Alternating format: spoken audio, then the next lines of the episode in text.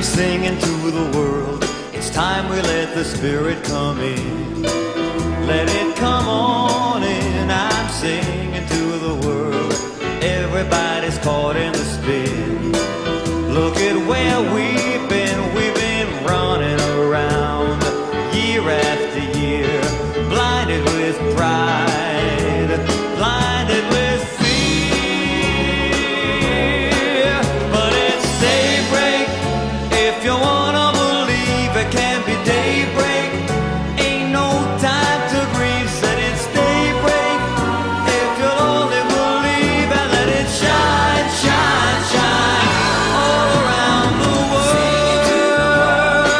If you're listening to this, you've made it through part one of my two parter on John Waters and gotten through most of the nasty stuff.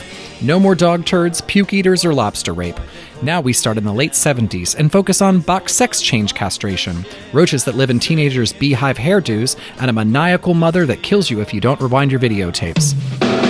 Hey girl, what you doing over there? Can't you see?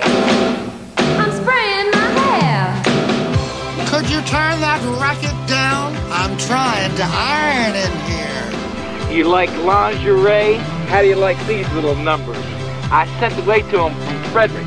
They was expensive. I love the feel of cold nylon on my big butt. What about Dexter, little Lulu? Those two little bastards are a perfect argument for birth control. Children would only get in the way of our erotic life stuff. Hello? Is this the cocksucker residence? God damn you, stop calling here. Isn't this 4215 Pussy Way? You bitch! Now let me check the zip code. 212, fuck you!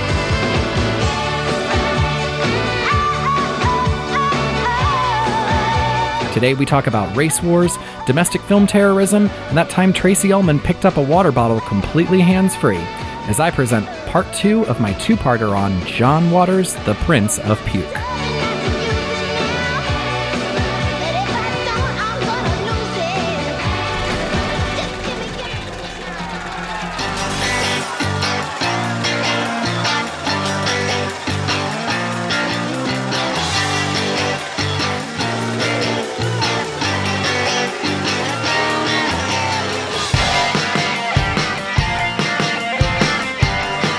Slums of Film History, a lowbrow look into the high art of cinema. Every episode is an in depth look into a niche topic of film that is normally not discussed in polite company. I'm Slate. And I'm Tom, and each week one of us researches our respective topic, writes an episode, and then schools the other. We discuss everything from murderous gays to evil Santas to horny nuns. If there's a film subject too taboo, we haven't found it yet. Welcome.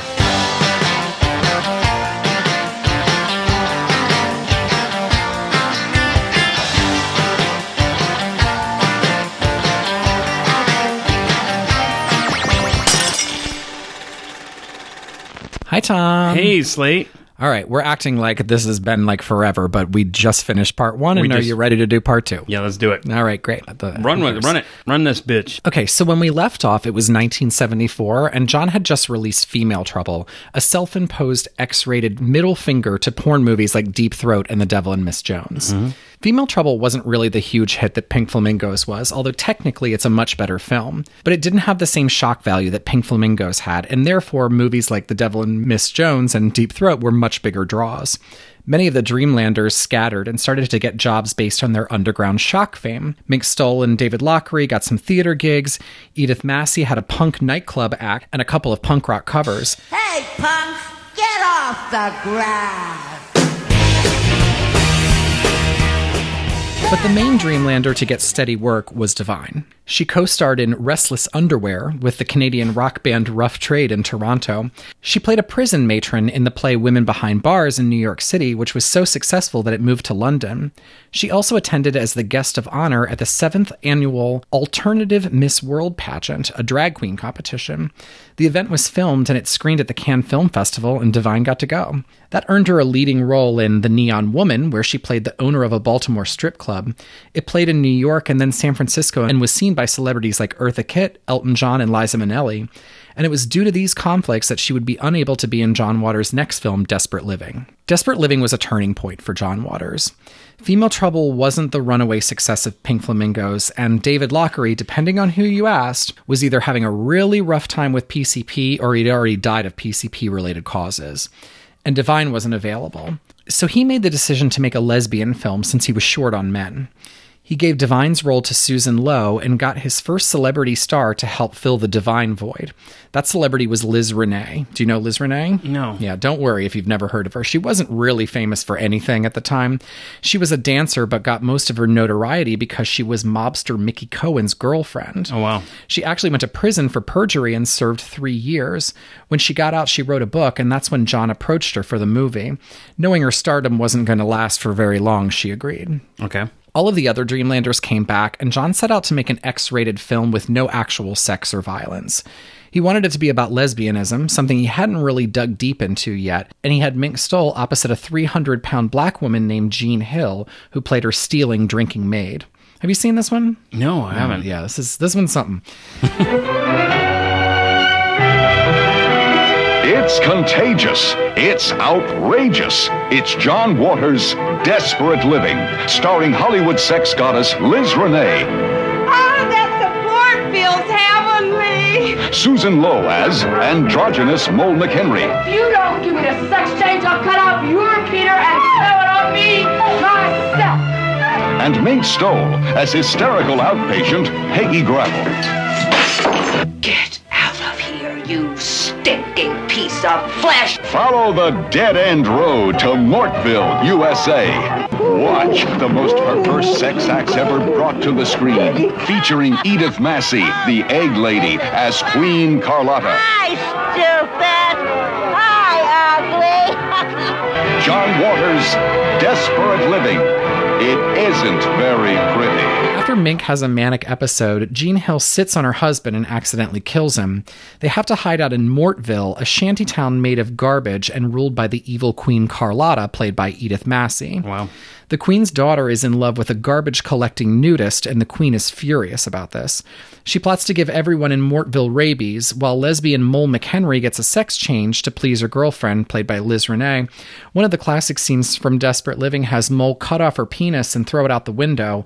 A dog walks by and eats it. In the end, the lesbians and people rise up and take Queen Carlotta down, cook her and eat her, and take over Mortville as Liz Renay becomes the new queen. Wow. Desperate Living is a super fun watch, although it doesn't have the same intrinsic social perspective that the earlier films have. Sure. It's full of great shocks and laughs, but ultimately it's a fairy tale, and therefore it kind of feels a little bit less, I guess, original than like Multiple Maniacs or Female Trouble. Okay. And it was getting harder and harder to shock John's audience. By 1977, porn had taken over the underground film scene, and there wasn't much of a place for John Waters films. If you ventured out to see an X rated movie, why not see a triple X porn? Right. That's how I look at it. The reviews were okay, and the movie did some business. It probably broke about even, but John knew his shock days were coming to an end, so he took a different approach going into the 80s. He made a movie that was dangerously close to being mainstream. Polyester was completely different than any other John Waters films. Most of the Dreamlanders took much smaller roles, and he scaled back the personas of both Divine and Edith Massey. John loved the Women in Peril movies that Douglas Sirk made in the 50s, mm-hmm. and he wanted Divine to be more lovable. Edith Massey had been playing bad guy roles, and he wanted her to be more of a sidekick to Divine. And since he was making a modern throwback, he used the gimmickry of another classic filmmaker, William Castle. Oh, yeah. John loved William Castle and wrote about him in his book Crackpot, and I spoke about it a little in my episode on William Castle from season three. John came up with the gimmick idea before he had even written a script, and he dubbed it Odorama, hmm. a scratch card that has certain numbered areas where when a number flashes on screen, you smell that area on the card and get a whiff of what Divine was smelling in the movie. Hello, moviegoers. I am Dr. Arnold Quackenshaw, and I am here to explain to you the wondrous screen gimmick, Odorama. Odorama will enable you, the viewer, to actually smell right from your movie seat some of life's most fragrant odors. The card is actually quite simple to operate. Just listen carefully and follow my instructions. When a number appears on the screen, that is your signal to scratch and to snip that same number on your odorama card. Hmm. Yeah? Hmm? Look, use anything you want to scratch it. Use a key, a coin. Use your fingernail. Hmm? Number one. Ah, now sniff it. Number one. Yeah, see? You get it? You smell it? Yeah, it works. By God, it actually works. Ladies and gentlemen, this is Odorama. Huh? The odors were roses, flatulence, model airplane glue, pizza, gasoline, skunk, natural gas, new car smell, dirty shoes, and air freshener. Polyester was about Francine Fishpaw, played by Divine, who was a fat suburban housewife whose husband runs a dirty movie theater and constantly has Christian picketers on her lawn. She has two ungrateful children Lulu, a beer drinking slut that dances for quarters at school, and Dexter, who sniffs poppers and has a foot fetish. Francine declines into a life of alcoholism and only has one friend, played by Edith Massey. Lulu gets pregnant and gets taken away by nuns. Dexter gets arrested for being the Baltimore foot stomper, which may be one of the funniest, like hilarious John Waters foot jokes. So basically, he goes around and he like stalks women and then he stomps on their foot and then like laughs as they like cry in pain or whatever. and it's becoming like, who is the Baltimore foot stomper? That's fucked up. It's so weird. Her husband leaves her for Mink Stole and her whole life falls apart. But all of a sudden, Tab Hunter, for real Tab Hunter, rolls into town and he and Divine begin a love affair. Lulu has a miscarriage and takes up macrame. Dexter is also rehabilitated after jail and everyone lives happily ever after. Just kidding, this is a John Waters movie. Yeah, no shit. Tab Hunter is having an affair with Francie's cocaine addicted mom. Her husband and Mink Stole try to murder her, and all the bad characters are murdered one by one, mostly by happy accidents. With all the bad characters dead, Francine, her kids, and Edith Massey and her boyfriend actually do live happily ever after. Oddly enough, polyester was a hit. It was the beginning of the conservative Reagan years, and John Waters taking a conservative approach, albeit in his own way, played. Tab Hunter gave the movie some star power, Odorama gave it some camp value and a collectible to go home with, and Divine got really good reviews. It was a coming of age in sorts for John Waters, and he, you know, did it his own way. Right. Of course, polyester was filled with some great lines. My personal favorite being so, just side note, I don't say the R word, but it doesn't mean that I can't laugh at it. So, Divine's mother says, Good Lord, Francine, don't you know it's bad luck to let retarded people in your home? I fucked thought it up. was the funniest thing in the world. Yeah. She also says, Let's move to Miami. Finally, I can get my facelift. I want a Cadillac too, a big purple Cadillac, so I can ride around and laugh at poor people. Such a John up. Waters line. That's a very John Waters Yeah. line. So what year was this? This is 1980. Fun fact here, Mm-hmm. and I figured this out retroactively. My seventh grade teacher brought her Odorama card and went and saw polyester. Really? And I didn't know what the hell it was. I mean, I knew scratch and sniff stuff. She tried to explain it. Uh huh. There's no nothing else in the world with Odorama, so I Totally. I drew, I drew the connections later. Right. But yeah, so my seventh grade teacher was actually a lot more hip than was I a thought. John Waters fan Yeah, and went yeah. to go see polyester in the theater. That's amazing. Unfortunately, this would be Edith Massey's last film. She died a little while later. She was older than the Dreamlanders Mm-hmm. and also, you know, a, a little large and unhealthy. John still talks about her in every interview I've ever heard. She was Yeah. truly one of God's unique little flowers. John was catching a second wind, a little bit of mainstream success, and some legit talent. Baltimore was taking him more seriously as well. John and Divine were appearing on Letterman together.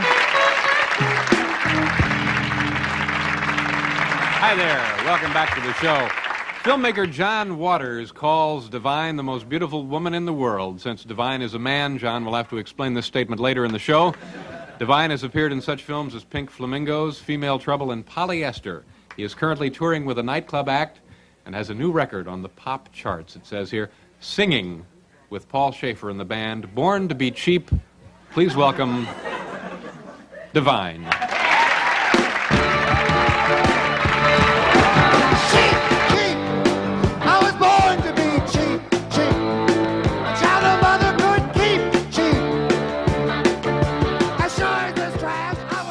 No one could have predicted what would happen next. he made a star studded, PG rated 1960s dance movie with Sonny Bono and Debbie Harry. That movie, of course, was Hairspray in mm-hmm. 1988. When John was growing up, he was obsessed with the Buddy Dean Show, a sort of local Baltimore ripoff of American Bandstand. Hmm.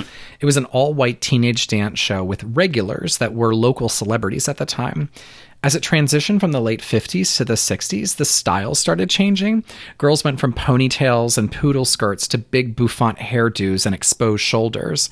The teens also started dancing to black music, although the show wasn't integrated. In fact, it ended up being canceled because the parents of the teens wouldn't allow for their kids to dance with black people.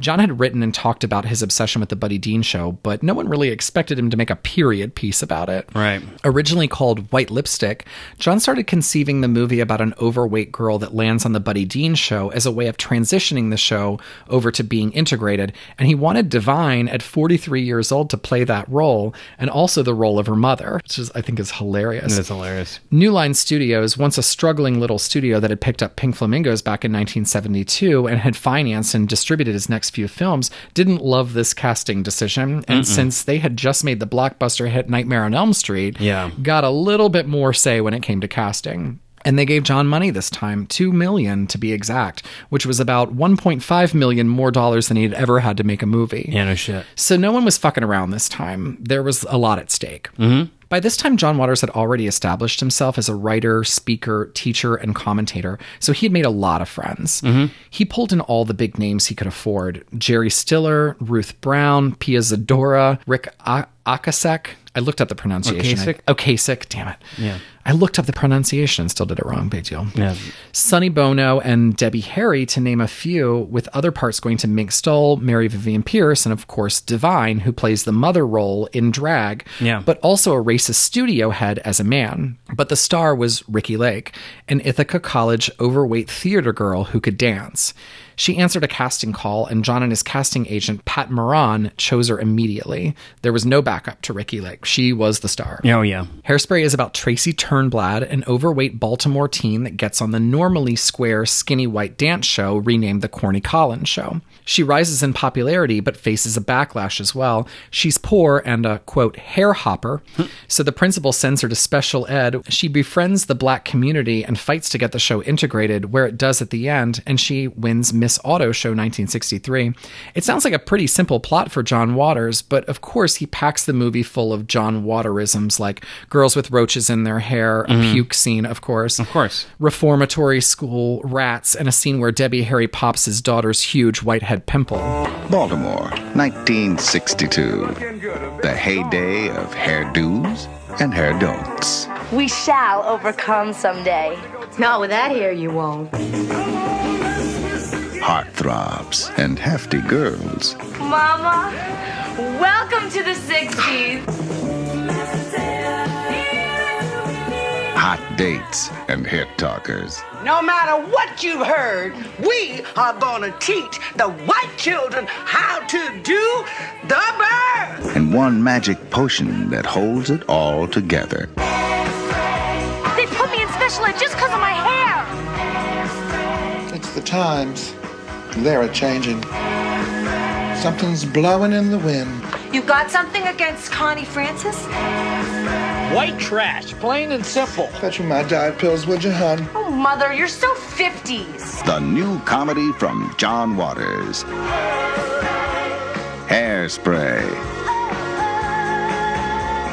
Hairspray had a limited release in February 1988 with an unprecedented PG rating and was immediately a hit. The reviews were great, audiences loved Ricki Lake, and Divine was getting the best reviews of his career. It went into wider release and went to Sundance and was nominated for six Independent Spirit Awards. Wow. But there was bad news. Divine and John Waters were touring the movie and had a late dinner three weeks after the release. Divine was scheduled to be on an episode of Married with Children the next day as a man and never showed for rehearsal. He was found in his hotel room dead later that day. Huh. The remaining Dreamlanders all came together, and a huge funeral was thrown in Baltimore where Divine was buried next to his grandmother. Once a Baltimore suburban outcast, Divine was buried in Baltimore, a mainstream star. So it does, I mean, that's kind of great. Was it a heart attack? What? It was fatness, yeah. Damn slate. I think it was compli- I think it was the official thing was complications due to an en- enlarged heart. Okay, so yeah. something So something along the lines. Gotcha. yeah. Well, it seems like he died in his sleep, and you know whatever. Right. He wasn't very old. You know, he was No, no, no. forty-two or forty-three. but- Yeah, damn. And now, John Waters was a mainstream film director famous for a 60s dance movie. So why not make a 50s musical? Based on the huge success of Hairspray, there was a bidding war on his next movie, Crybaby, starring heartthrob and then eccentric Johnny Depp as John Waters' first ever male lead. Huh. Spoiler alert, Crybaby kind of doesn't work. No.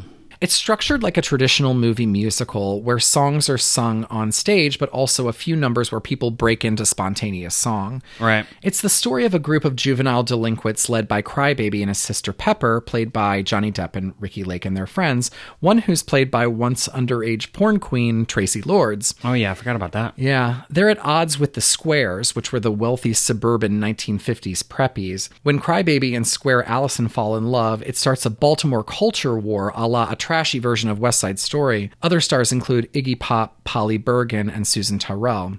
Crybaby had a huge budget of $12 million. I mean, this is John Waters with $12 million. And luckily, it shows. It had school sets, car stunts, indoor and outdoor sets with motorcycles and a jailbreak. This was more money than John knew what to do with. Right.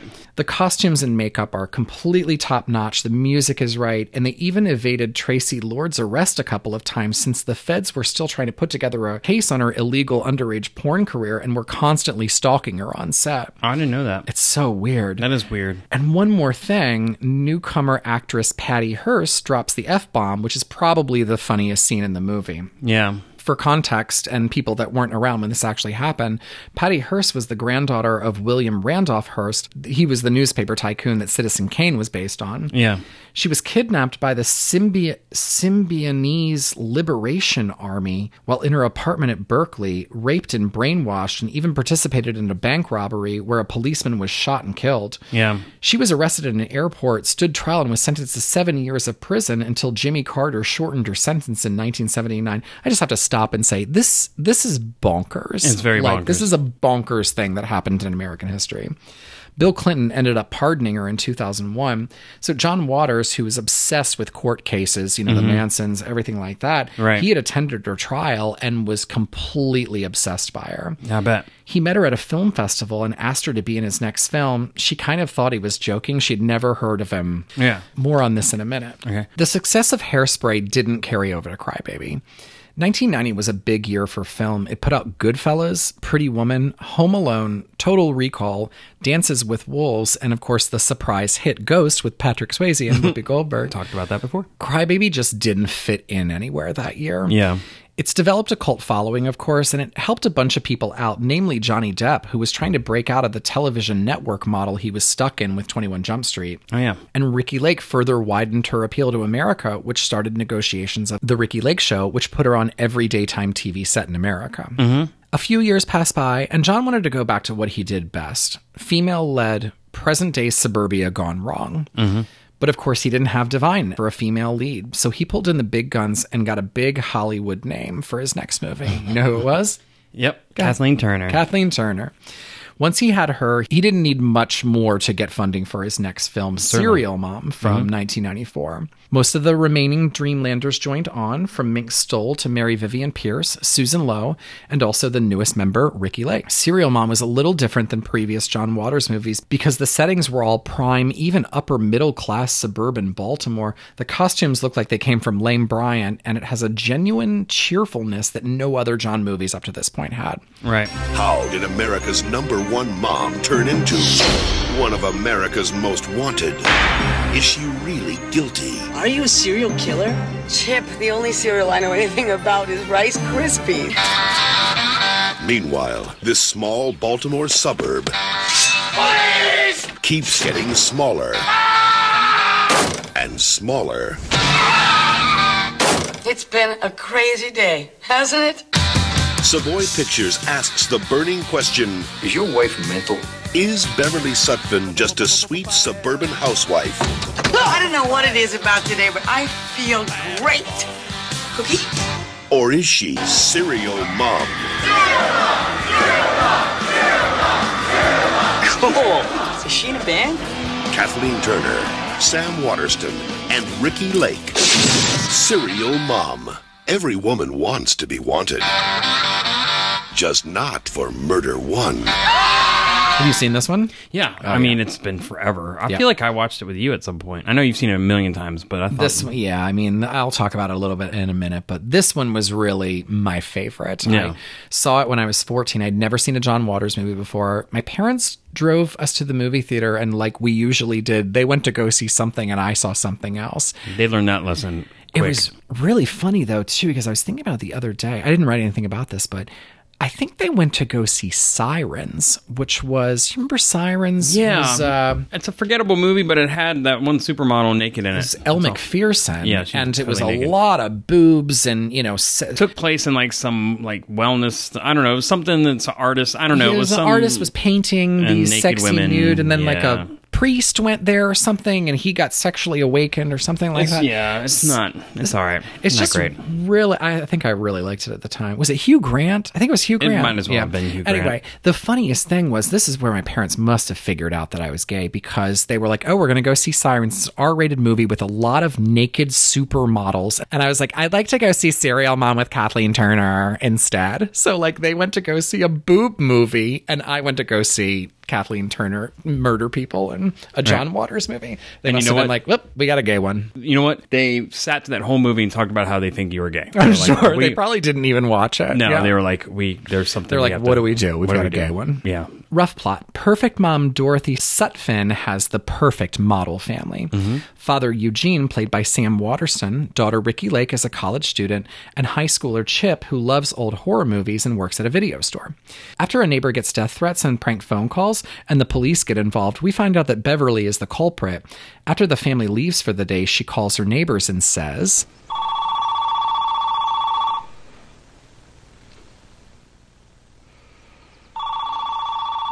Hello? Is this the cocksucker residence? God damn you. Stop calling here. Isn't this 4215 Pussy Way? You bitch! Now let me check the zip code. 212, fuck you. The police are tracing this call this very minute. Well, Dottie Hinkle, then why aren't they here, huh, fuckface? Fuck you! That shit is funny. It's I forgot about the little very funny, funny. moments. Yeah. is watching Kathleen Turner scream like prank phone call obscenities like into the phone is very funny. Calling people cocksuckers and shit. That's pretty amazing. good. Clearly, she must have had a blast making this movie. I think she did. I think that she really enjoyed this. So. So later, she goes to Chip's parent teacher conference upon hearing that he is drawing movie posters for old gore movies like Blood Feast. Oh, great. She runs over the teacher a few times with her car, killing him. she then kills Ricki Lake's boyfriend for ditching her for a date with Traci Lords, and then kills two dental patients of her husband's, followed by a woman that wouldn't rewind her VHS tapes. Yeah, that's justified. Agreed. And then Chip's best friend for not wearing a seatbelt. Hmm. She's caught at an L7 concert. However, they played under the name The Camel Lips. Do you remember this? no. So funny. And she goes to court. The third act is a court case where she fires her lawyer and tries her own case in front of a jury, one of whom is Patty Hearst, who Beverly is horrified at because every day she wears white shoes, even though it's after Labor Day. Oh, I remember that. Huh? One by one, Beverly discredits the witnesses. She keeps whispering, fuck you to Dottie Hinkle until Dottie Hinkle flies off the handle, screaming, and is dragged out of court. She asks a neighbor if she recycles, and as the entire courtroom waits in silence, she admits that she doesn't, and the courtroom is horrified. Suzanne Somers shows up in the courtroom since she's going to play Beverly in the Lifetime movie version, and basically the case falls apart after that, and Beverly's found not guilty. As she's leaving, she finds Patty Hearst in the private payphone bank and has an exchange that is my favorite John Waters moment of all time. I'm going to play it for you. Okay. You can't wear white shoes after Labor Day. That's not true anymore. Yes, it is. Didn't your mother ever tell you? Now you know. No. Please. Fashion has changed. No, it hasn't. I forgot about the blood going down the, the Oh, heel. such a classic. Yeah, it's that's great. really just my favorite thing in the entire world. Yeah, that's awesome. Especially, and just not to just repeat lines, but no, please, fashion has changed. No, it hasn't. Serial Mom didn't really do great at the box office, and here's probably why. A few movies that were released in 1990, for context, standard Hollywood fare like Forrest Gump, The Mask, and True Lies dominated the box office, but there were also some indies like Clerks, Hoop Dreams, and Reality Bites. And then there was also Pulp Fiction, Natural Born Killers, and Heavenly Creatures, all dark, murdery social fantasy satires. Right. Serial Mom didn't fit anywhere into this, kind of like Crybaby. Yeah, yeah. It had a big Hollywood actress and was a comedy, but it was R rated and a fantasy, but not as dark as Natural Born Killers. Yeah. Then you look at a 1994 timeline and realize John Waters wasn't making fun of the OJ case. It hadn't happened yet. Mm-hmm. John was obsessed with murder cases. He went to all of them, from the Mansons to Sid Vicious to, of course, Patty Hearst. Serial Mom came out in April of 1994, and Nicole Simpson and Ron Brown were murdered in June of 94. We all know, of course, by the time this made it to court, it was broadcast on network TV and basically invented court TV. Right. John was just a little too ahead of his time. Like n- that whole thing hadn't erupted yet. Right, right, So sure. he kind of like saw it coming. But anyway, the movie was too early. Mhm. Serial Mom might not be John Waters' best film, but it is certainly my favorite. Yeah, yeah. I watch it all of the time. No, I know you love this movie. God. John Waters had a few not big hits, and therefore his budget shrunk a little for his next film, of which he went back to a more teenage approach. Mhm. That movie was Pecker from 1998. Oh, yeah. Yeah. Pecker starred Edward Furlong. So I thought that Edward Furlong was dead, but that is not true. He has had a bunch of like domestic abuse and kind of like some drug He's had problems. problems, yes. Yeah, but he is still alive. I was actually just uh, searching for it, and he was in a movie called Arachnoquake, you know, which was one of those Sharknado movies or whatever. Yeah. I watched it. It Of course you did. Terrible. I also really enjoyed it. Of, of course you did. Do you remember the year that Christina Ricci was in every single movie that came out Yes. that year? Uh, So this was one of the movies Yes, that Christina was. Ricci, because she was in every movie. Also, Mary Kay Place and Martha Plimpton and Lili Taylor were in this. Mink Stole, Mary Vivian Pearce, Patty Hearst, and Susan Lowe all came back for it as well. The only person that didn't come back was Ricki Lake because she was right in the middle of the show. And her show was hugely popular. Really big. So, did I ever tell you that I went to a taping of the Ricki Lake show? The fuck out of here. I You've never told you this. No, of course you've never told me this. So we, I was working in New York. I was working at a restaurant, and somebody scored a couple tickets to this, and we were all like, "We're gonna go." And it was early in the morning, and for restaurant people, that was probably ten thirty. But anyway, we all got up and went down to the Ricki Lake show. We stood in line, and then got in. And the episode, I'll never forget the title of it. This was kind of towards the end of the Ricki Lake show, Right. But it was Divas Dissed on Tape, and I don't remember what it, it was. All fake, you know. I mean, Right, it was right, right. like somebody caught a video of you know someone being like you bitch and then they smack each other she Mm. was kind of at this point i think trying to compete with what's his name yeah with the springer show or whatever so kind of towards and the end Maury the- and all these other yeah trash that up in the ante, and she had Yeah. to try to keep up. Totally, but it was a really great experience. I Um, bet. but I do remember that they were kind of like, "All right, like you know, we've taped the first episode, and now here's a bonus. We're going to tape a second episode. So anybody that wants to stick around," and we were like, "Let's get out of here." we were like, "That was enough. Right. One was plenty." Mm-hmm. Pecker is about a teenage amateur photographer named Pecker. Mhm. He takes pictures all around Baltimore with his friend Brendan Sexton Jr. from Welcome to the Dollhouse Oh yeah. and Christina Ricci. His photos get noticed by art mogul Lili Taylor, and he does a fancy New York show and starts to get famous in the art world. Okay. But the fame starts to ruin his Baltimore life and everything starts to fall apart. He decides to stay in Baltimore and make all the snooty art people come to him, where he throws a giant trashy gallery party at a bar with male strippers and beer, and everyone has a great time. Nice. I remember seeing Pecker at the theater and thinking, John Waters has made like a really n- kind of nice, pleasant film. Yeah. And he says that's the main complaint about it. It was too nice. But it is a decent movie. It just doesn't have the same sting and kind of like mean spirit that John Waters films are known for. Right. All the characters are just very nice people and are truly trying, and even the sex jokes don't quite land. It was just like a little too nice of a movie. Right. Did you see this one? Yes, and I forgot a lot about it, but I, you could tell there was little bits of John Waters isms in the margins. Yeah. But yeah, overall, it was just a nice, pleasant movie. Yeah, kind of didn't really have any like one memorable thing, you know, from it. He did not make the same mistake on Cecil B. Demented a few years ago. Cecil B. Demented may actually be one of his meanest films. Melanie Griffith stars as Honey Whitlock, an aging Julia Roberts type actress headed to the Baltimore premiere of her new shitty feel good movie when she's kidnapped by a group of underground filmmakers that are fed up with garbage Hollywood movies. Hello, Miss Whitlock. I am Cecil B. Demented, and I'm your new director. I'd like you to meet your co-stars, I call them the sprocket holes. Led by Stephen Dorff, they force her to make an independent rogue movie called Raving Beauty, along with a crew of oddball 20 somethings, including Maggie Gyllenhaal, Michael Shannon, Alicia Witt, and Adrian Grenier. Grenier. Grenier. Yeah, why not? If this plot sounds familiar, you may remember it from the real life kidnapping of Patty Hearst, who blessed the script and, of course, appears in the movie. Mhm. Honey, like Patty Hearst, becomes sort of brainwashed, but also legit into the process as the crew makes terrorist attacks on the Baltimore Film Commission, where they force everyone to slurp raw oysters as they gag in horror. They crash the set of Forrest Gump 2, where Kevin Nealon is playing Forrest, and they throw smoke bombs into a screening of the director's cut of Patch Adams, screaming, Patch Adams doesn't deserve a director's cut. The original was long enough. Very funny. Yeah, it's pretty funny. Cecil B. Demented was one of my favorite John Waters movies back in the late 90s because it's so full of underground director and movie references, but unfortunately, it doesn't quite land the same way that Hairspray and Female Trouble did. Okay. It's super violent, which is great, Mhm. but there isn't much of a plot beyond the kidnapping, and they're making a movie. John Waters is really good with a plot. He knows how to kind of build subplots, and he's very good at ending movies with a bang.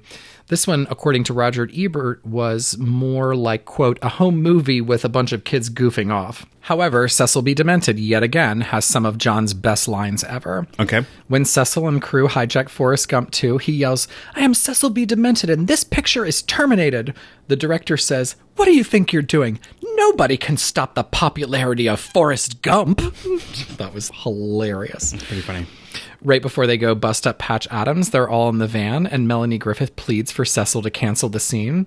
He says, Look, your Hollywood system stole our sex and co opted our violence, so there's nothing left for our kinds of movies except this. Great, Right. such a John Waters thing. Yeah, it is. When they get inside, Cecil says to the concession girl, I'm Cecil B. Demented and you're in my movie. Ruin a take and you're dead. And She goes, Do you know Quentin Tarantino? I love his movies. And he yells, No ad libbing! And shoots his gun up in the air, which Oh. is great because that is really a John Waters thing. He hates ad libbing. Right, right. Of course, we all know what comes next Hairspray, the musical. Mhm. Hairspray was one of those movies that played really well on video and really well on TV.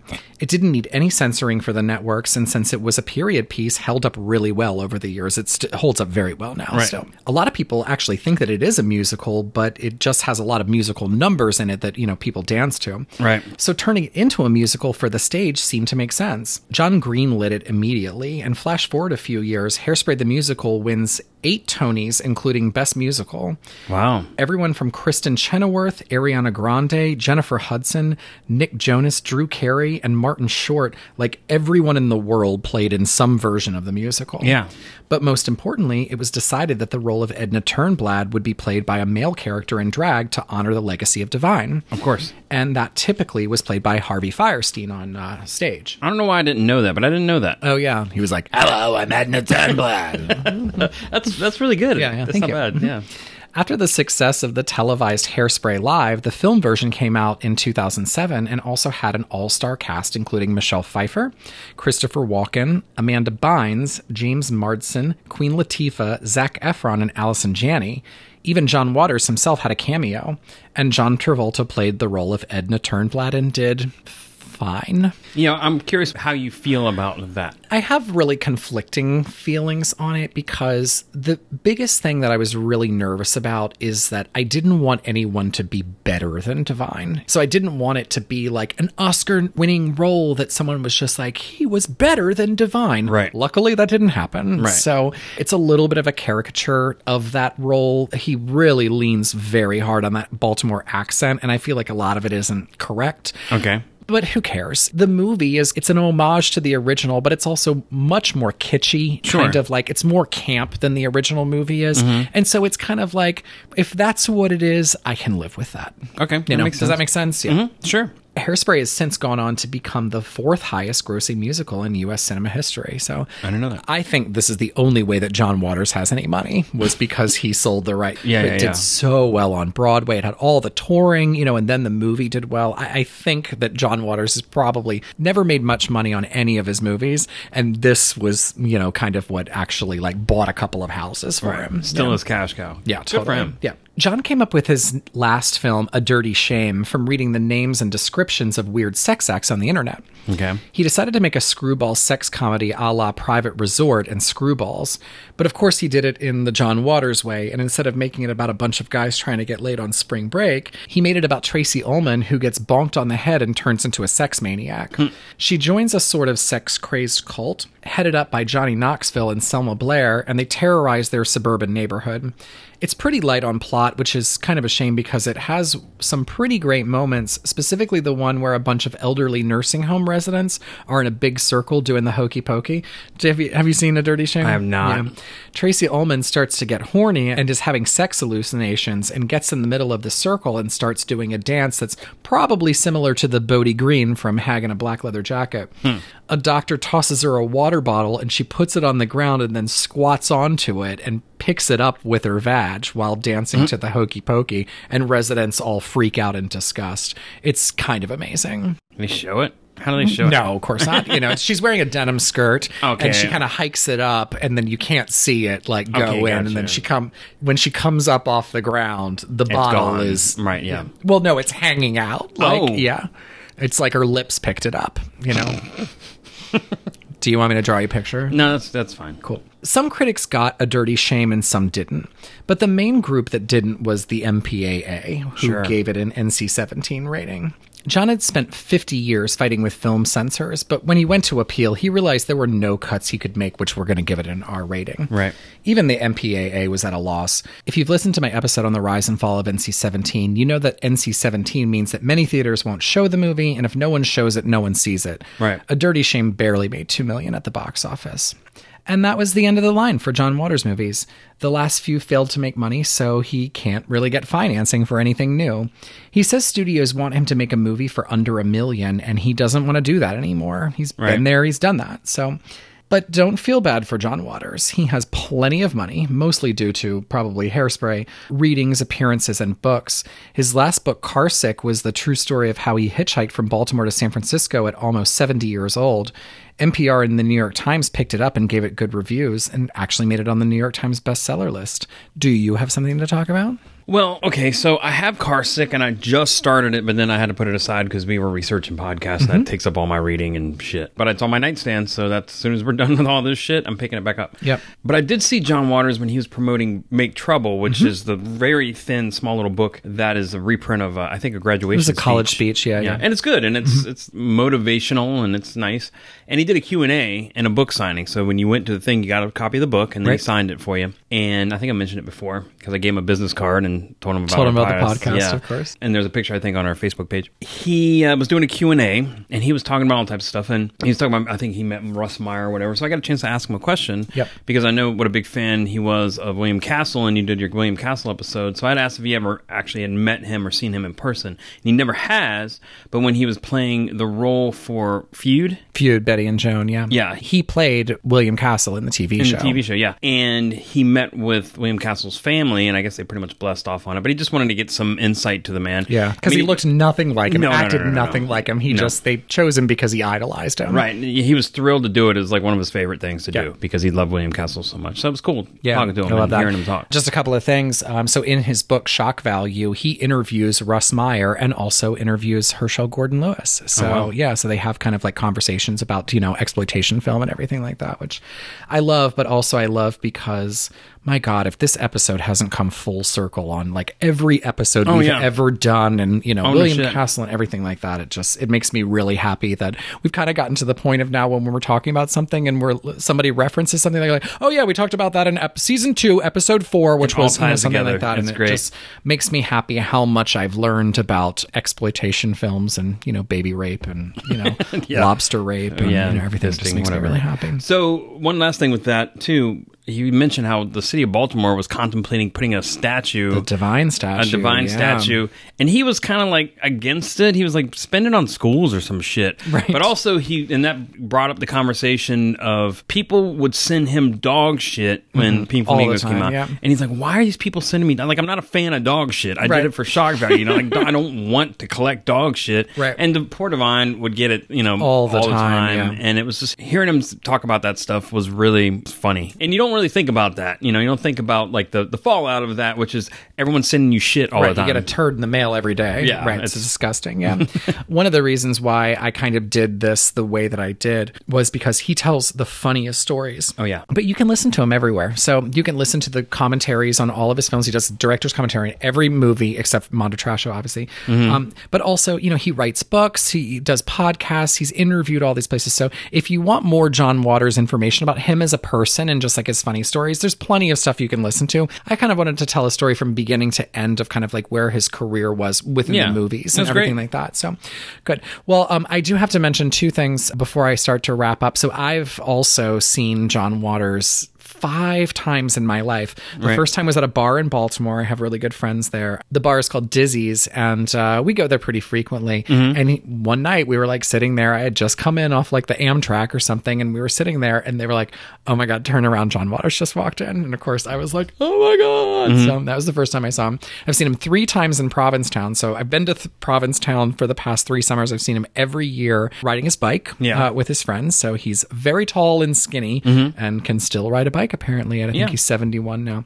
And then I also saw him when he did Female Trouble at the at Lincoln Center, which Oh, was wow. great to just see him sitting there and talking about. I chose Female Trouble because he did all of his movies, but that was his favorite. So I really wanted to see him kind of talk about that. And he Yeah. said one of my favorite quotes of all time. He, they were talking about some, you know, filmmaker or something, and he was saying that he just loved him because all of his films were super depressing. And he was just like, you know, I love a feel bad movie. and I just thought that was the funniest thing I'd ever heard. So, yeah, all right. I wish I could remember the stuff that he's like. He had great lines when I saw him, many, and yeah. I can't remember any of them. But if you get a chance to see him speak or hear him speak anywhere, take the opportunity because yeah, it's unforgettable. yeah, he's a really great speaker, and he's very pleasant to hear talk. Yeah. He just rattles off stories and one liners and everything. He is very good at public speaking. If you've never seen him before in person at all, you'll be pleasantly surprised. Yeah, absolutely.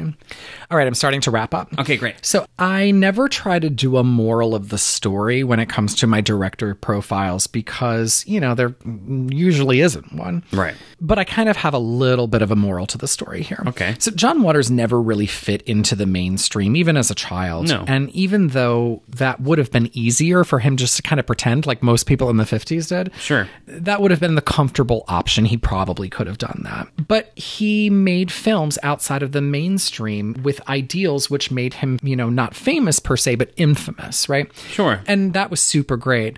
But he had done all of those shocking things after a while, and, and mainstream culture kind of caught up to it. Like all of a sudden, there kind of wasn't really a market for John Waters movies because his shocking things kind of wore off on Right. him. So I think what most filmmakers at the time would have done was either moved on to something completely different or just keep trying and kind of it would have gotten a little bit sad. Yeah. But instead, he kind of infiltrated mainstream culture. But then, you know, he was putting this kind of shocking and offbeat moments into mainstream culture instead. So Yeah. as opposed to kind of being outside of it, once he saw that that wasn't going to work anymore, he like got into the thing that he hated the most, but he did it with his, you know, own shocking moments and everything like that. And so he kind of tricked the mainstream into like co-opting his culture. Right. I just thought that that was super interesting, you know, because a lot of times when you see somebody, a director or an artist or, uh, you know, musicians especially, which kind of don't have a place anymore, the story ends there. And he kind of just flipped that on its head and like did something completely different. And of course, Right. that's why we're still talking about him now. I mean, well, you got to look at it this way. You know, high schools are still putting on a play written by a man who made a drag queen eat real dog shit off the sidewalk. Yep. I mean, that, That's pretty subversive. That should be like etched on his on It his really grave. should be. Yeah. It's amazing. And truth be told, he's never made a bad movie. No. Some of them are better than others, but they're all very watchable. A lot of them have gotten better over time, and I'm going to say 3 of them are American film classics. Okay. Either way, he's a true original filmmaker. There is no one like him. There will never be anyone like John No, no, no, no, Waters. Um, that is my episode. Excellent episode. I think it was a good two-parter. You're like yawning. You're like, "Oh my god, shut the fuck Well, up." I started drinking now, so that that takes its toll. I did too because I was kind of like, Slade, Jesus Christ, why did you write 22 pages about John Waters? So, question: Yeah. are any of his films in the National Film Registry? that was a really good question. And I am not sure. Usually when you read the, you know, kind of the wikis or the IMDb's, it mentions them if they are. Mhm. And I don't recall seeing that any of them are, but hold on real quick and let me just do a quick search. Okay. All right, I didn't go through the whole list, but uh, it doesn't look like anything. Pink Flamingos, Hairspray, and Multiple Maniacs aren't on there, so I didn't look for any of the other ones. But Then so- maybe not. Well, that's a good call to action. We should make sure that this happens. At, at least that. one of them. I would say probably Pink Flamingos deserves to be on. I there. feel like don't you think so? If Harold and Maude made it on there, like Yeah, Pink Flamingo should be on there.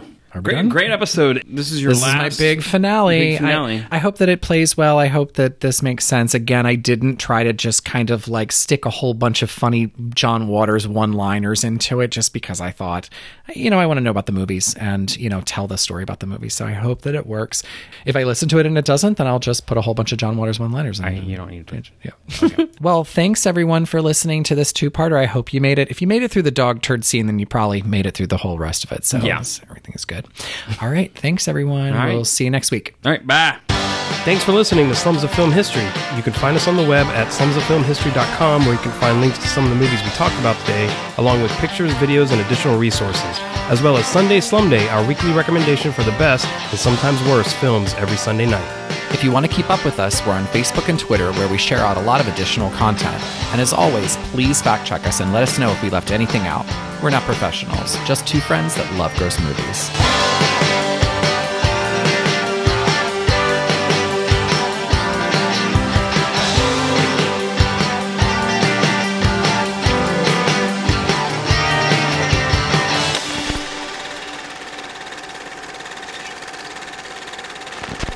You tell me to come this way, Griselda? You know I hate nature. Look at those disgusting trees stealing my oxygen. Oh, I can't stand this scenery another minute. All natural forests should be turned into housing developments. I want cement covering every blade of grass in this nation. Don't we taxpayers have a voice anymore?